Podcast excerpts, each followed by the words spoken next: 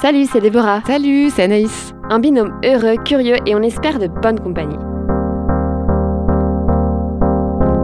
Pour cette première saison, on vous embarque avec nous sillonner les routes de France à la découverte de 6 lieux différents, des lieux qui changent le monde dans les villes, les campagnes et les banlieues, autrement appelés tiers-lieux ou lieux hybrides. Ensemble, on va parler d'aventures humaines, de récits positifs, de liberté, d'expérimentation, de l'impact du Covid aussi, et surtout de solutions. Alors si vous avez envie d'une bonne dose d'inspiration, découvrez nos escapades au fil des mois, nos rencontres merveilleuses, nos soirées dansantes, nos rires et nos sourires. Rendez-vous tous les 15 jours pour le plaisir de se retrouver, de réinventer, de penser et de faire différemment. Bienvenue dans T'as de beaux lieux. Pour cette 5e escale, on met les voiles en direction de la Picardie. On est attendu là-bas à Autrêches, un petit village de 800 habitants. On a suivi les routes vallonnées, des forêts à perte de vue pour arriver ici, jusqu'à l'Ermitage. Un lieu hors du temps qui abrite à lui seul près de 24 hectares de bois. Et on arrive à Pic, puisque ce week-end a lieu la Tournée des Tiers-Lieux, un événement organisé par les citoyens et citoyennes de la Convention pour le climat. À cette occasion, on va redécouvrir ce projet démocratique qui a débuté en 2019. On va beaucoup faire la fête. Et on va aussi rencontrer toute l'équipe de l'Ermitage, Marine, Joséphine, Jean, Annie, Latifa ou encore Adrien et bien d'autres encore. Allez, on embarque.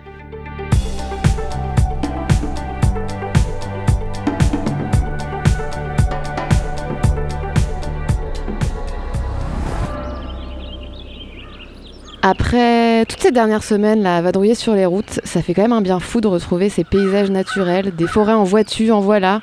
Et regarde ce domaine là devant nous, il est immense. Ouais, jonché sur sa petite colline. Et d'ailleurs, en parlant de colline, pour la petite minute histoire, ici, pendant la Première Guerre mondiale, les Allemands ont occupé entièrement la colline et donc sous nos pieds, il y a quelques petits restes de squelettes. C'est pas très glamour, mais bon. Et depuis 100 ans, le site n'a cessé de se réinventer. Moi, je suis Jean Karinthi, j'ai 47 ans. Je suis père de 4 enfants avec mon épouse et je suis un des responsables de l'Ermitage d'aujourd'hui. C'est-à-dire à partir du moment où le lieu a été mis en vente et que j'en ai été informé, à essayer de mobiliser un groupe de personnes pour le reprendre et relancer l'activité ici avec une vision, bien entendu, différente des précédents parce que nous, on part sur autre chose et sur le 21e siècle. On a une maison et un domaine agricole, donc c'est vraiment l'imaginaire des domaines qui date du début du XXe siècle. Il a été construit après la Première Guerre mondiale sur une zone qui a été très impactée par les combats de la Première Guerre mondiale et le propriétaire qui était un industriel protestant qui avait acheté des carrières pas très loin d'ici qui datent d'avant le christianisme, des vieilles carrières de pierre et il avait beaucoup d'argent à cause du besoin de pierres de taille de la reconstruction. Donc son fils lui a demandé est-ce que je peux faire un élevage de poules industrielles et hop, il a fait un chèque et il lui a construit le domaine de l'Ermitage. Ensuite, très rapidement, il a fait faillite, le fils, parce qu'il s'en occupait pas. Et le domaine a été racheté en 1951 par une communauté de malades qui voulaient en faire leur propre hôpital. C'est des gens qui étaient mal considérés dans la société de l'après-guerre et d'ailleurs, même dans celle d'avant encore plus, ils avaient une maladie qui était difficilement acceptable, qui était la lèpre. Et ils étaient dans des sanatoriums. Et en tout cas, après la guerre, il y avait la possibilité avec les antibiotiques d'être complètement guéri. Donc ces gens qui étaient plus contagieux, qui étaient plus malades au sens épidémiologique, ils ont eu la possibilité légale de sortir des lieux où ils étaient enfermés. Et donc ils ont décidé à quelques-uns, dans le lieu dans lequel ils étaient, de partir ici et de venir acheter ce lieu. Et ils ont déjà eu un défi terrible de réussir à l'acheter.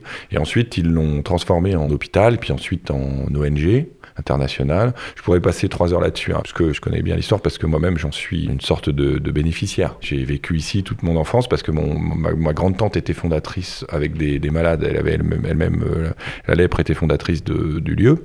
Et puis ensuite, mon papa, qui était très attaché à sa tante, quand il venait comme adolescent ici en vacances.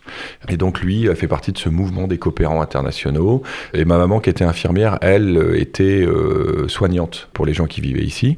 Et puis ensuite, ils ont fait leurs enfants. On a été une famille nombreuse et on a vécu une enfance assez particulière, assez originale, voire même assez géniale, parce qu'on vivait dans un domaine incroyable. On avait une liberté totale, on était dans un petit village. Tout ça m'a amené à être très attaché aux valeurs de la coopération, de la solidarité. Moi, j'ai fait plutôt de l'administration territoriale. en décembre 2016, le temps de regarder le lieu, etc., j'ai essayé d'aligner des gens qui étaient complémentaires, des sociologues, des travailleurs sociaux, des hackers, des agriculteurs, parce qu'il y avait quand même 21 hectares de bois, 4 hectares de terre cultivable, 21 bâtiments. Et je me suis dit, avec les copains, on s'est dit, qu'est-ce qu'on peut faire d'un truc comme ça ? Et on a fait un week-end de design, parce qu'on a appris aussi des méthodes en étant dans ces mouvements-là. Et on s'est dit, on prend le lieu, donc ça c'est le premier aspect du tiers-lieu, le lieu. On prend le lieu et on imagine ce qu'on pourrait en faire, mais quelque chose qui puisse durer un siècle minimum. Parce qu'on ne prend pas un lieu quand il est en vente pour faire 3 semaines de camp et puis repartir. Voilà, donc c'est ça le lancement du projet, c'est fin 2016, fin 2018. Je suis Jean-Marc Pénaud, je suis expert forestier. Je gère des forêts pour les particuliers, les collectivités et les personnes morales. Et je suis bénévole sur le savoir-faire que j'ai, donc la gestion des arbres, pour l'Ermitage depuis la création en 2019. C'est un grand bois ou une petite forêt, ça fait 20 hectares, donc 200 000 m2 si vous comptez, donc c'est plus grand que votre appartement ou que votre jardin. Et la particularité, c'est que le projet de l'Ermitage est sur 30 hectares, donc ça veut dire que les 2 tiers de la surface est occupée par ce bois. Donc ce bois, il a été plus ou moins abandonné depuis la Deuxième Guerre mondiale, donc il n'y avait plus que des sangliers, des chevreuils, des chasseurs, des promeneurs et des cavaliers. Et donc depuis 2019, au 30 juin 2021, on a fait 3 choses. On a passé une convention avec les chasseurs, une convention avec le centre équestre, et on a passé des contrats avec des jardiniers de la forêt qui participent à nettoyer et à remettre en marche la biodiversité et l'écosystème qui est un ensemble d'arbres qu'on peut appeler un bois, une forêt. Comme d'habitude, quand on démarre un truc un peu innovant, les gens nous prennent pour des farfelus. Et quand ils voient que sur ce lieu-là, nous, sur la partie boisée, on n'a rien créé, on a juste mis notre savoir-faire en œuvre, mais c'est surtout qu'aujourd'hui, en 18 mois, il y a 13 emplois à temps plein qui ont été créés sur ce lieu, et ben ça encourage à développer et à montrer que le tiers-lieu, c'est obligatoire dans le monde du 21e siècle. Ici, le problème, c'est que les gens sont pauvres culturellement, au départ.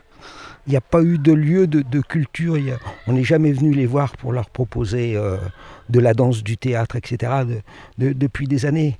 Donc en fait, l'information qu'ils ont, c'est la télé. Et donc si on arrive à la sortir de la télé, et il n'y a plus de bars, il n'y a plus d'entreprises, il y a des taux de chômage importants. Donc ils n'ont plus d'espoir, ils n'ont plus d'objectifs, ils n'ont plus rien qui les fait rêver, ni eux, ni leurs enfants. Donc si on, dans des endroits comme ça, ils retrouvent le plaisir d'être ensemble, de l'espoir et des objectifs et de la bienveillance, ben, c'est gagné, quoi.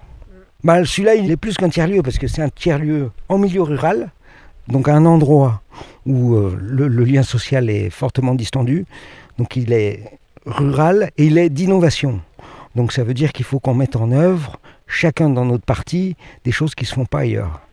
Donc ici, sur la partie boisée, l'innovation, ça va être qu'on va mettre en place autour des bâtiments une mini-forêt avec des nouvelles essences qui n'existent pas à l'état naturel, mais des essences qu'on prend dans la région, qu'on va éduquer et qu'on va venir planter plus tard pour avoir une forêt le plus mélangée possible pour qu'elle résiste au changement climatique. Donc voilà, donc nous, le challenge, il est double. C'est pas de s'occuper que des bois, c'est de l'aider à franchir les changements climatiques brutaux qui sont en cours. Pour un petit village de tout juste 800 habitants, c'est quand même dingue d'avoir un lieu ressource d'une telle ampleur. Moi, ce qui me frappe, c'est aussi que tous ces gens-là, ils sont énormément tournés vers le prendre soin de l'autre, prendre soin du vivant, et ça, depuis de très nombreuses années, j'ai l'impression. Prendre soin fait presque partie de leur ADN, en fait, on pourrait dire. Et côté innovation, ils envoient du steak végé. J'essaye des trucs.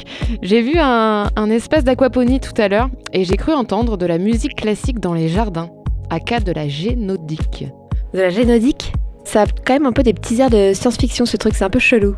On va voir ?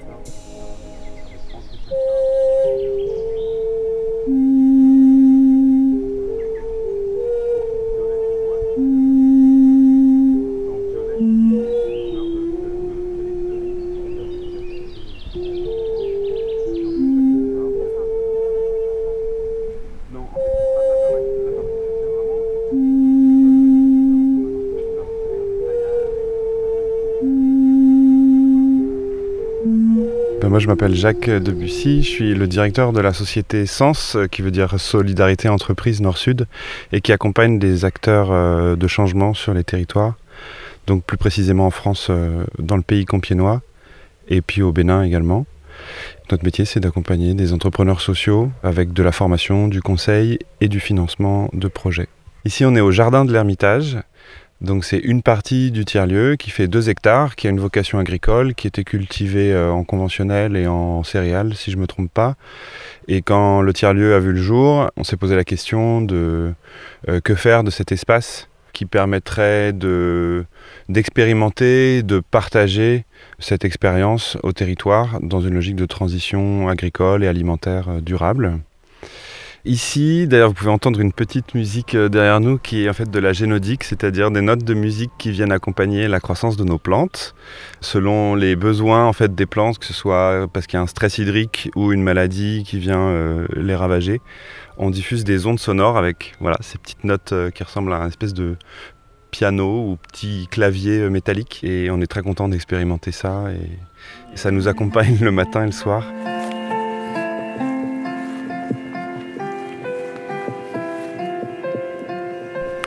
Alors en fait, on s'est installé ici à l'Ermitage, ou plutôt en fait, on a co-construit un projet avec le tiers-lieu de l'Ermitage, parce qu'on était connectés, en fait, le fondateur de Sens et moi-même, on était connectés à l'équipe du tiers-lieu avec 2 générations différentes. Et on a surtout trouvé une grande cohérence dans nos projets de territoire et de nos visions, c'est-à-dire que Sens, comme le tiers-lieu Ermitage, cherche à agir pour le développement durable et équitable du territoire dans lequel on est. Il n'y avait pas meilleure collaboration et alliance que de faire des choses ensemble ici. Et là, ici, depuis 2 ans, en fait, on cherche à proposer un nouveau service pour le territoire compiègnois, qui est celui de développer des circuits courts alimentaires et inclusifs, puisqu'on a une vocation sociale qui est très importante. Donc inclure des publics vulnérables, que ce soit par l'emploi sur des sites de production ou de transformation agroalimentaire, mais aussi des consommateurs qui ont besoin de s'alimenter sainement. Donc à tous les maillons de la chaîne, trouver une manière de permettre à ceux qui en ont vraiment besoin d'à nouveau faire pleinement partie d'un projet de société qui a du sens.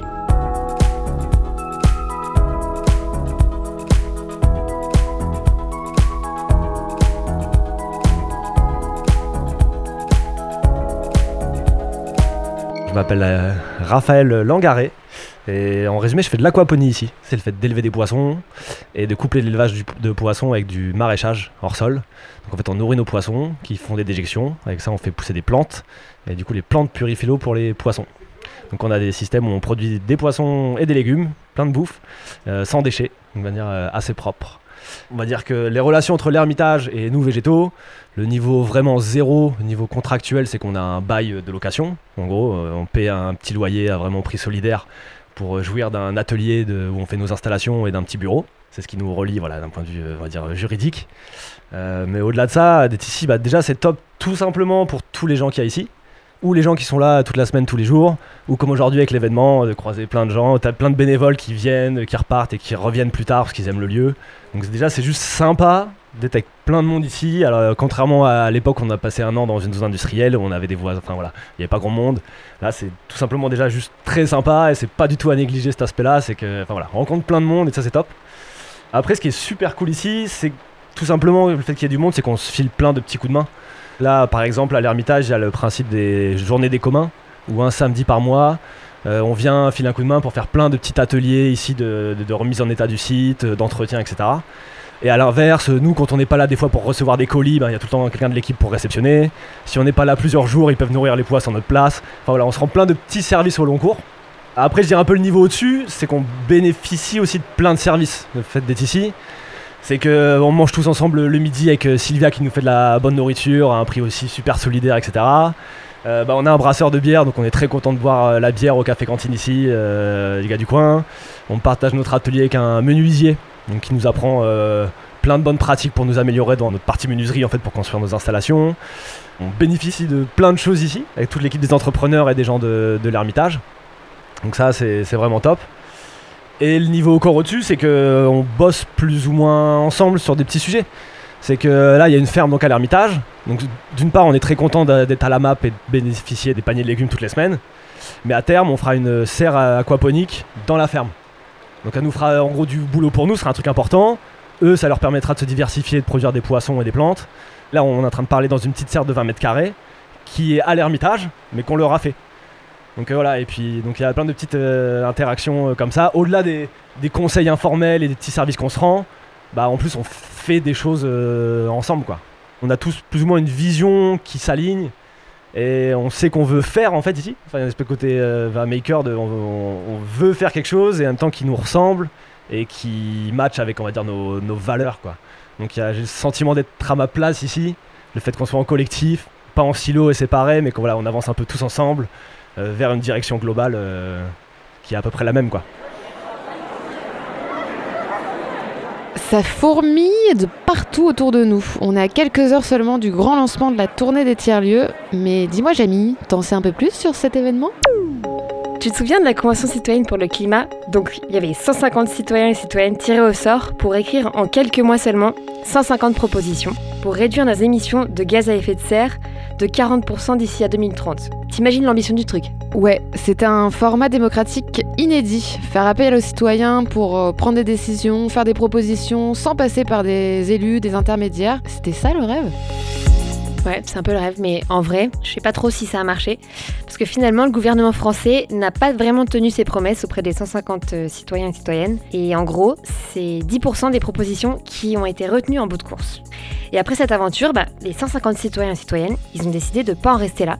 Ils ont dit, on a envie de continuer, on a été passionnés par ce qu'on a fait et on va le partager au reste des Français. Après cette désillusion, c'est génial qu'ils partent en local pour essaimer tout ce qu'ils ont appris.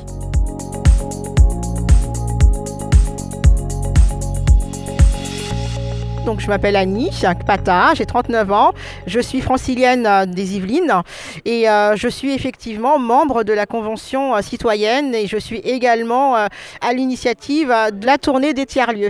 L'objectif de cette Tournée des Tiers-Lieux, c'est de vraiment faire comprendre qu'il faut valoriser ce qui se passe auprès de nous, sur nos territoires, et c'est aussi porter ce qui a été fait pendant 9 mois à la Convention et faire vivre des propositions de manière concrète dans des lieux qui connaissent et qui vivent ces thématiques-là et qui ont la capacité de dire qu'on peut passer à l'action. La Tournée des tiers-lieux se déroulera sur une 20aine d'étapes. On a voulu présélectionner des tiers-lieux qui avaient vraiment une dynamique et qui allaient aussi dans le sens des propositions de la Convention. Donc ils ont reçu un questionnaire et en fonction de ce questionnaire, on a commencé à co-construire ensemble. C'est vraiment partout dans le territoire. On veut vraiment aller sur toute la France pour donner aussi cette représentation des citoyens qui ont été tirés au sort sur différentes régions de la France. Bonjour, je suis Vita Evana, je vis en Vendée. Je suis venue ici pour l'inauguration de l'Ermitage. Les tiers-lieux, c'est une mise en œuvre de nos propositions. Et c'est ça qui est intéressant parce que tout ce que nous avons préconisé, les tiers-lieux, ils prennent ce qui leur convient parce que c'est pas une recette universelle. On ne peut pas appliquer tout partout. Ils prennent les thématiques qui les touchent, qui les concernent, ils les appliquent localement. Je pense que c'est vraiment cet avis des citoyens qui ont déjà fait le travail en préambule, plus les initiatives locales, le croisement de deux, ça peut apporter de la force au changement de la société en fait, parce que les tiers-lieux, ils changent le modèle économique, ils le rendent plus souple, plus ouvert, plus intéressant. Ils ne concernent pas que 150 personnes, en fait, elles concernent toute la population du pays et voir la population qui s'implique dans cette application de mesures, pas par la voie gouvernementale malheureusement, mais par la voie d'application locale, je trouve ça génial. Je sais pas toi, mais cette tournée de tiers-lieux, là, ça me donne quand même de l'espoir pour un renouveau démocratique en local. Je trouve ça génial de voir tous ces gens mobilisés pour porter haut et fort ce projet. Ouais, et les artistes aussi se sont donné rendez-vous pour porter un message plus politique et engagé ce week-end. Au fond de la ferme, ils ont installé une expérience immersive pour contempler la terre. Viens, on va y faire un tour.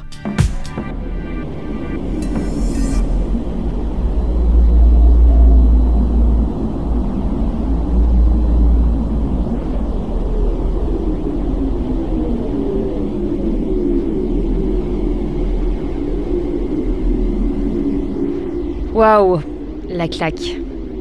J'entendais comme des bruits de baleines. J'ai fermé les yeux et je me suis sentie partir. J'aurais vraiment jamais imaginé qu'on puisse capter des sons comme ça dans l'espace. Ouais, c'est vrai que cette expérience m'a emportée aussi. Je sentais vraiment le cœur battre de la Terre, sa respiration. Je m'en rappellerai. Mais sinon, attends, t'as vu toutes les œuvres dans la forêt, là, je viens de me balader dans le bois, c'est un truc de ouf. Je crois que tout ce petit tintouin là a été orchestré par quelqu'un qui s'appelle Ronan. Viens, on va le rencontrer. Je m'appelle Ronan Delacroix, je suis commissaire d'exposition et je coordonne toutes les activités artistiques et culturelles à l'Ermitage pour la Tournée des Tiers-Lieux. Ce tiers-lieu qui est en plus particulier parce qu'il est rural et qu'il est situé en plein milieu de la forêt, bah, il permet d'expérimenter avec sa raison, avec des conférences, mais aussi avec sa sensibilité, avec toutes ses expériences artistiques, et puis avec son goût, enfin avec tous les sens, puisqu'il y a un marché des producteurs, avec tous les sens d'appréhender ce que c'est que la transition. On sait que la transition, elle est aussi esthétique, et que ces artistes proposent leur regard, proposent leur sensibilité à celle du grand public, et donc ils apportent quelque chose au débat qui est cette beauté qui nous entoure et nous la font regarder d'une autre façon et peut-être nous poser des questions. Moi je m'appelle Amélie, je suis belge, photographe, réalisatrice et comédienne. Et ici pour le projet de l'Ermitage, je suis là en tant que photographe plasticienne. Et donc moi je m'appelle François Audon, je suis artiste plasticien. Contrairement à aujourd'hui, en fait, les valeurs qu'on peut nous inculquer, disons qu'il faut bouger partout pour être créatif, productif, il faut du mouvement, beaucoup d'action, toutes ces choses-là. Et là, en fait, on fait quelque chose de très simple où on se pose sur un élément de la forêt, vivant ou pas, et ça produit cette immobilité, ce contact, en fait, produit une forme et crée, en fait. Donc c'est une sorte d'immobilité créative. Je trouve que c'est un lieu qui arrive justement à rallier cette reconnexion à la nature, tout en se disant, en fait, il n'y a pas de retour en arrière, c'est faisons avec ce qu'on est maintenant, avec la technologie, et adaptons-nous, et ça, je trouve ça hyper intéressant. Quand on est venu ici pendant 2-3 jours, et je suis repartie, je me suis dit, en fait, ce genre de lieu, ça me donne de l'espoir. Parce que je suis en train de travailler sur un autre projet qui montre un peu à quel point le monde dans lequel on vit peut devenir destructeur pour l'être humain et à quel point il essaie justement de désarticuler nos liens et nous couper l'un de l'autre. Et parfois, même si je suis très très optimiste, à force de baigner dedans, je me dis mais en fait on va se faire avoir. Et quand j'arrive ici, en fait, c'est là où tu dis mais en fait non, c'est possible. Moi ça me fait penser à des points de respiration pour le futur. C'est comme des lieux en fait sains, tournés vers l'avenir, avec une démarche que je trouve assez éthique et respectueuse quoi, de tout, de l'environnement, de la jeunesse, des projets, de toutes ces choses-là.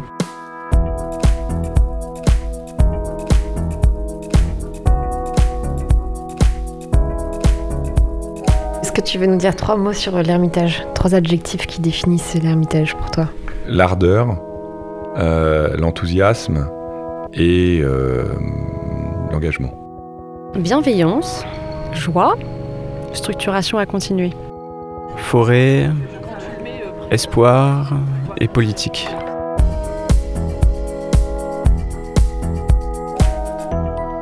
Et sinon, on en parlait tout à l'heure, mais on est aussi là ce week-end pour faire bouger les lignes du politique en local. Et je crois que le ministre de la Cohésion des Territoires en personne, Monsieur Joël Giraud, a fait le déplacement pour l'occasion. Ah oui, en effet, je vois une horde de personnalités publiques et politiques par là-bas. Allons voir ce qu'ils pensent de tout ça. Aujourd'hui, j'ai franchement l'impression de ne pas avoir vu un tiers-lieu, mais d'avoir vu plusieurs tiers-lieux en un. Au travers d'un projet collectif, où, là encore, le passé répond de l'avenir, enfin, il y a une histoire. Et je crois aux lieux de mémoire, je crois qu'il y a certains lieux qui ont, non pas, on va pas appeler ça un pouvoir spirituel, mais certains lieux où peut-être l'empreinte de celles et ceux qui y sont passés ressurgit un jour du passé, d'un arbre ou d'un bâtiment pour tout simplement inspirer celles et ceux qui sont aujourd'hui les promoteurs de ce projet. Je voulais vous dire aussi que la grande originalité, au-delà du caractère, j'allais dire, important de ce lieu et que je vois aujourd'hui, c'est que j'ai souvent visité des tiers-lieux où représentants de l'association qui était à l'origine de ce tiers-lieu, élus, se regardaient un peu en chaîne faïence. Bon, pour pas dire plus. Se regarder avec une certaine méfiance, se regarder avec un certain doute. Et on sentait qu'au moment où nous allions prendre la parole, certains s'écartaient du micro, histoire de ne pas avoir à dire quelque chose qu'ils ne pensaient pas vraiment. Ici, je vois tout l'inverse. Je vois tout l'inverse et ça me réjouit. Ça me réjouit parce qu'il ne peut y avoir de tiers-lieu que s'il y a une intégration parfaite avec, bien évidemment, le territoire dans lequel vous êtes et le territoire et ses élus. Et aujourd'hui, je suis face à une utopie qui a su prendre la forme d'un projet territorial que soutiennent l'ensemble des élus. Et je crois que ça, c'est la plus belle réussite que j'ai vue jusqu'à présent en la matière.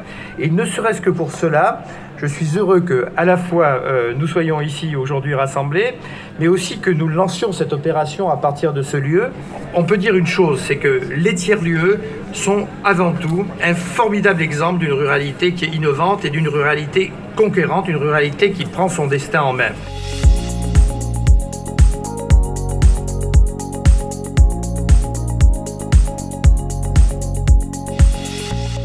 Moi, je m'appelle Latifa Nafaka, je suis cofondatrice de l'Ermitage. Donc, on est d'abord une SCI, une société immobilière qui a pris le pari d'acheter le lieu. Et on a acheté ce lieu avec, au tout démarrage, une trentaine de personnes, donc une trentaine de sociétaires. Aujourd'hui, on est plus de 60 sur cette SCI. Elle a vocation, et notamment dans l'année qui vient, à se transformer en société coopérative d'intérêt collectif, donc une SIC, qui, pour le coup, elle a une visée beaucoup plus large, parce qu'on a mûri, notamment parce qu'on a bâti ce collectif, qui va être certes à la fois de porter le patrimoine, mais également de porter ce qui est le projet politique de territoire de l'Ermitage. Donc véritablement porter ce qui est l'ambition du tiers-lieu et comment est-ce qu'on arrive à continuer de le faire vivre. C'est un peu notre entité éthique et morale. À côté de ça, donc on est une structure associative, loi de 1901, qui porte différentes activités qui sont assez indépendantes les unes des autres. Donc on a un café-cantine, on a ce qu'on a appelé l'Université citoyenne des transitions, donc une programmation événementielle et culturelle annuelle. On a des activités autour de l'inclusion numérique et notamment une formation gratuite et certifiante pour bénéficiaires du RSA et jeunes décrocheurs scolaires au métier de la fabrication numérique. Et ça, en territoire très rural, ça n'existait pas encore. Et puis, on a également, sous mandat associatif, toutes nos activités de développement autour de la forêt. On va dire cette entité associative, elle est à 60% financée par des subventions, donc à la fois locales, donc départementales, régionales et des subventions européennes. Et pour le reste, elle crée ses fonds propres, donc elle fait de l'exploitation, notamment via le café-cantine. Et puis enfin, on est une holding, du coup, que je dirige plus particulièrement, et qui, elle, à deux grosses activités économiques. Une première qui est liée à ce patrimoine exceptionnel que l'on a, hein, nos différents bâtiments. En fait, on accueille en séjour inspirant des décideurs, des associations, des petits collectifs, des grands groupes, donc c'est très disparate, hein, qui viennent véritablement au contact de ce que sont les problématiques de la ruralité au prisme des grandes transitions pour pouvoir s'inspirer, s'éclairer et repartir avec des éléments à l'action, à faire infuser dans leurs propres organismes. On se positionne également comme ce lieu qui fait véritablement le lien entre ville et campagne. On a cette activité de conseil portée par donc une des filiales de cette société mère qui s'appelle l'Ermitage Impact et Transition et qui, elle, a véritablement comme mandat de faire vivre hors les murs toutes les expérimentations que nous faisons dans le tiers-lieu. L'idée, c'est toute cette créativité, toute cette méthode, parce qu'il y a de la méthode au final derrière, cette méthode que l'on met en place, toutes ces ressources que l'on mobilise, comment est-ce qu'en fait on arrive à l'apporter à d'autres sur leurs propres problématiques pour pouvoir faire en sorte, et ça c'est un peu notre marotte ici, ou en tout cas notre grand rêve et que petit à petit on réussit à partager avec nos élus locaux, qui est de faire en sorte que notre communauté de communes qui s'appelle les Lisières de l'Oise soit dans 10 ans le premier territoire de France démonstrateur de transition écologique, de transition économique, de transition sociétale, de transition industrielle et de transition démocratique.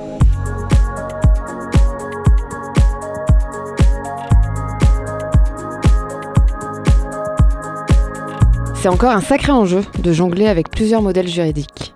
Si je comprends bien, Aujourd'hui, à l'Ermitage, il y a 3 sociétés différentes qui participent plus ou moins fortement au modèle économique du lieu. Une vraie tête, comme on dit, alors tricéphale, entre guillemets. L'idée étant de s'occuper du foncier, sur lequel il y a un énorme enjeu de rénovation, et aussi de jouer le rôle d'ambulance de la transition, comme Jean l'a appelé, dans un territoire rural et reculé qui manque cruellement d'organismes pour aider justement les institutions, les entreprises, les associations à faire évoluer leur modèle. Et d'ailleurs, en parlant d'ambulance, ils ont fait un truc de dingue pendant la période du premier confinement pour venir en aide au manque de matériel, et il y en avait, pour gérer la crise. Jean et Latifa nous racontent tout ça. Donc ici, nous, très vite, on a dû switcher sur comment on protège les gens, comment on isole, et en même temps, comment on tient la baraque. Donc il y a eu vraiment un switch, et étonnamment, parce que c'est notre ADN, on a tout de suite décidé de se rendre utile. Et on a commencé à bosser sur les sujets qu'on maîtrisait en collectif, à travers des outils en ligne, sur ce qu'on appelle vraiment dans l'esprit du citizen hacking, comment on trouve des solutions, on est quand même dans le mouvement des makers, comment on trouve des solutions pour produire ce qui manque. Donc en fait, on a intégré un collectif qui, en 1 mois et demi, a construit un respirateur low-tech, low-cost, qui malheureusement n'a pas pu être développé en France, mais qui aujourd'hui est développé au Mexique. Et tout ça pour nous, ça a été énormément de travail. On a produit avec ce fameux collectif plus d'1 million de matériel de protection, donc visières, blouses, surblouses, masques, etc. Voilà, il fallait qu'on agisse et on a agi comme ça. Et on en a déjà souvent parlé, mais le pouvoir de résilience des tiers-lieux, franchement, ça me bluffe. Il y a une capacité à activer un switch ultra rapide dans certaines situations qui m'impressionnera toujours. Tout ça en dehors des murs de l'Ermitage en plus. C'est tout un réseau international qui a bossé ensemble sur ce projet. C'est clair, si seulement on pouvait envisager de gérer davantage de projets comme ça, avec ce genre de modèle en mode agile, réactif, ça révolutionnerait le monde du travail. Vraiment.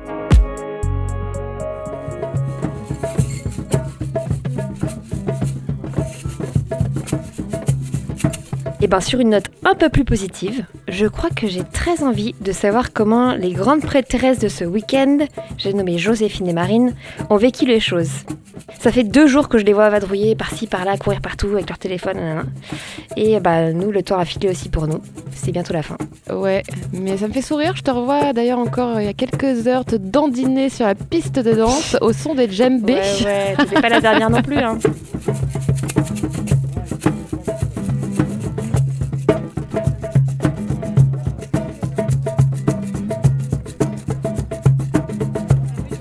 Moi, c'est Marine. Je suis à l'Ermitage depuis 1 an et 1 mois. Et je travaille à l'Ermitage sur la partie événementielle. Et là, ce qu'on vient de vivre, c'est assez ouf. On est sur un moment où on est un peu smooth, ça redescend. C'était hyper festif. C'était une très belle réussite. On a beaucoup de fierté. Ouais, c'était un événement de dingue qu'on a mené avec ma compère Jo. Joséphine Delsal. Je suis arrivée à l'Ermitage il y a 5 mois. Après avoir découvert le projet autour d'une table ronde qui s'appelait Tiers-Lieux et Convention citoyenne vers un destin commun. C'est à ce moment-là où Annie et Mathieu des 150 ont rencontré Jean et ont acté la volonté de faire une tournée nationale des tiers-lieux pour présenter les mesures de la Convention citoyenne. Puis après ça, j'ai un peu suivi le projet de loin. Et du coup, quand on a eu l'opportunité de pouvoir créer cette première étape de la tournée, moi j'ai vu ça comme une pure opportunité.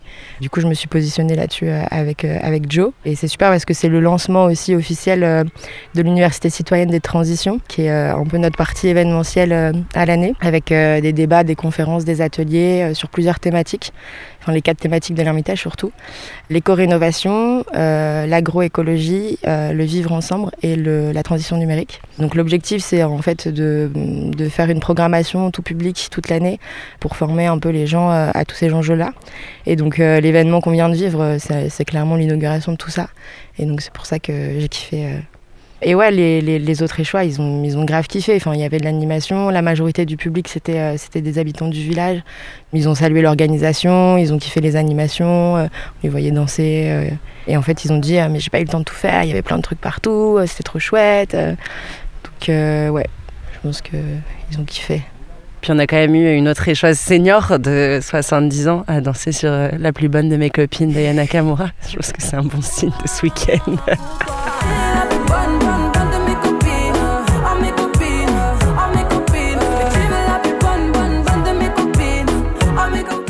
Pour moi, c'est vraiment le collectif qui fait la force de tout ça, parce qu'il y a beaucoup de jeunes, mais il y a aussi Freddy, Sylvia, qui sont des seniors, qui nous accompagnent dans notre parcours, qui ont vécu l'ancienne aventure de l'Ermitage, donc la maison médicale, le CIDR, etc. Donc ils ont d'expérience à nous apporter par rapport à ça. Et en fait, ce qui caractérise le collectif propre de l'Ermitage, c'est notre force, notre engagement, notre ténacité aussi. Parce que c'est pas toujours facile, mais en tout cas, on a les mêmes valeurs, on va dans la même direction. Et du coup, c'est pour ça que ça marche, quoi. Si tu devais dire quelque chose aux gens pour qu'ils passent la porte de l'Ermitage, tu dirais quoi ? Bah, moi, je leur raconterais mon histoire. Je leur dirais que moi, je suis quelqu'un qui vient du coin. J'habite à 20 minutes d'ici. Je suis dans une réalité profonde où les seules activités, c'est l'église et l'école, quoi. Donc, quand t'es ado, qu'il se passe pas grand-chose, qu'il faut prendre ta caisse à la 30 minutes pour avoir des activités. En fait, il y a des lieux, en fait, près de chez soi où il se passe énormément de choses. C'est des lieux tellement riches que tu peux arriver là et il y aura forcément quelque chose qui va te plaire. Tu peux arriver là pour un spectacle, pour un concert. Tu peux aller à la Mermitage, tu peux aller chercher tes légumes chez Edwige, tu peux aller floquer chez Tristan, tu peux te balader dans la forêt. Enfin, c'est tellement riche que, en fait, c'est sûr que vous allez trouver quelque chose qui vous plaît là-dedans et pouvoir aussi vous investir, quoi.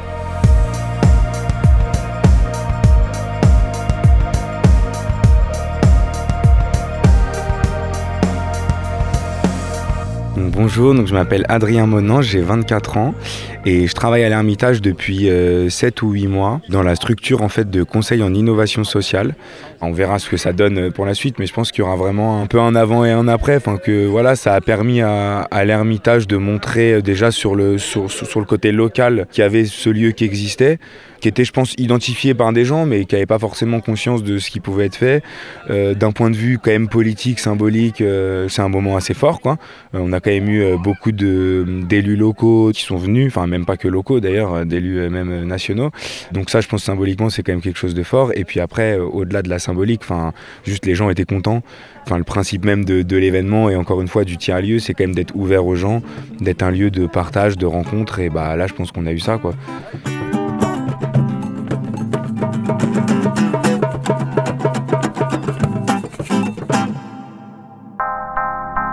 Un tiers-lieu, c'est un lieu qui est habité par son collectif. Et par habiter, je l'entends véritablement dans tous les sens du terme, c'est-à-dire habiter physiquement, hein, mais également habiter dans ce qu'est son incarnation, dans ce que sont ses ambitions, dans ce qu'est son projet. Et ça, ce lieu qui est habité par son collectif, hein, il ne devient véritablement tiers-lieu que quand il est ouvert sur d'autres, à d'autres initiatives, à d'autres personnes et potentiellement à d'autres collectifs également. Ça y est, c'est le clap de fin. Les guirlandes ont été enlevées des arbres au perché au-dessus de nous. Et notre covoite, l'ami Olivier Verdier, un maker youtubeur hyper connu, nous attend déjà depuis un petit moment au volant de sa teardrop, une caravane en bois fait main. Je te cache pas que j'ai un peu les yeux qui piquent. Vu la soirée qu'on a passée hier à danser dans les bois autour du feu de camp, je vous laisse imaginer la scène, avec toute l'équipe et tous les bénévoles du week-end qui sont venus de plus ou moins loin. D'ailleurs, un énorme big up à eux, parce que sans eux, tout ça n'aurait pas eu lieu. Moi, ce qui m'a marqué ce week-end, c'était l'énergie qui a été déployée pour tout ça. J'ai l'impression d'avoir vécu plusieurs semaines en un week-end, en fait. Toute l'équipe s'est donnée à fond jusqu'au dernier souffle, même pour les chorés de danse sur la piste. Comme quoi, changer le monde, et en fait, ça donne un vrai pouvoir euphorisant, hein. J'ai adoré la diversité des gens de ce week-end. Certains venus de Paris, d'autres du village, d'autres encore de Belgique. Il y a aussi un beau mélange intergénérationnel. Les échanges et débats ont vraiment fusé. Oui, il y a des graines qui ont été semées ce week-end. Je pense que pas mal de personnes sont reparties avec le désir de faire bouger le territoire, ici dans l'Oise. Merci d'avoir écouté ce nouvel épisode de T'as de beaux lieux. Un grand merci à l'équipe de Grande Contrôle pour leur confiance et leur accompagnement depuis le début de l'aventure. Merci à François Touchard pour le mixage, à Hux et Michon pour les musiques originales. Merci aussi bien sûr aux équipes de l'Ermitage de nous avoir accueillis pour ce séjour incroyable. Si vous avez aimé ce podcast, n'hésitez pas à mettre 5 étoiles sur les plateformes d'écoute, ce serait vraiment un gros coup de pouce pour le projet. Et en attendant le prochain épisode, vous pouvez nous retrouver sur les réseaux sociaux, Instagram et LinkedIn. Toutes vos remarques, recommandations, petits mots doux nous aident à avancer. Et donc n'hésitez vraiment pas à nous laisser vos petits messages. À bientôt dans le prochain épisode. À très bientôt.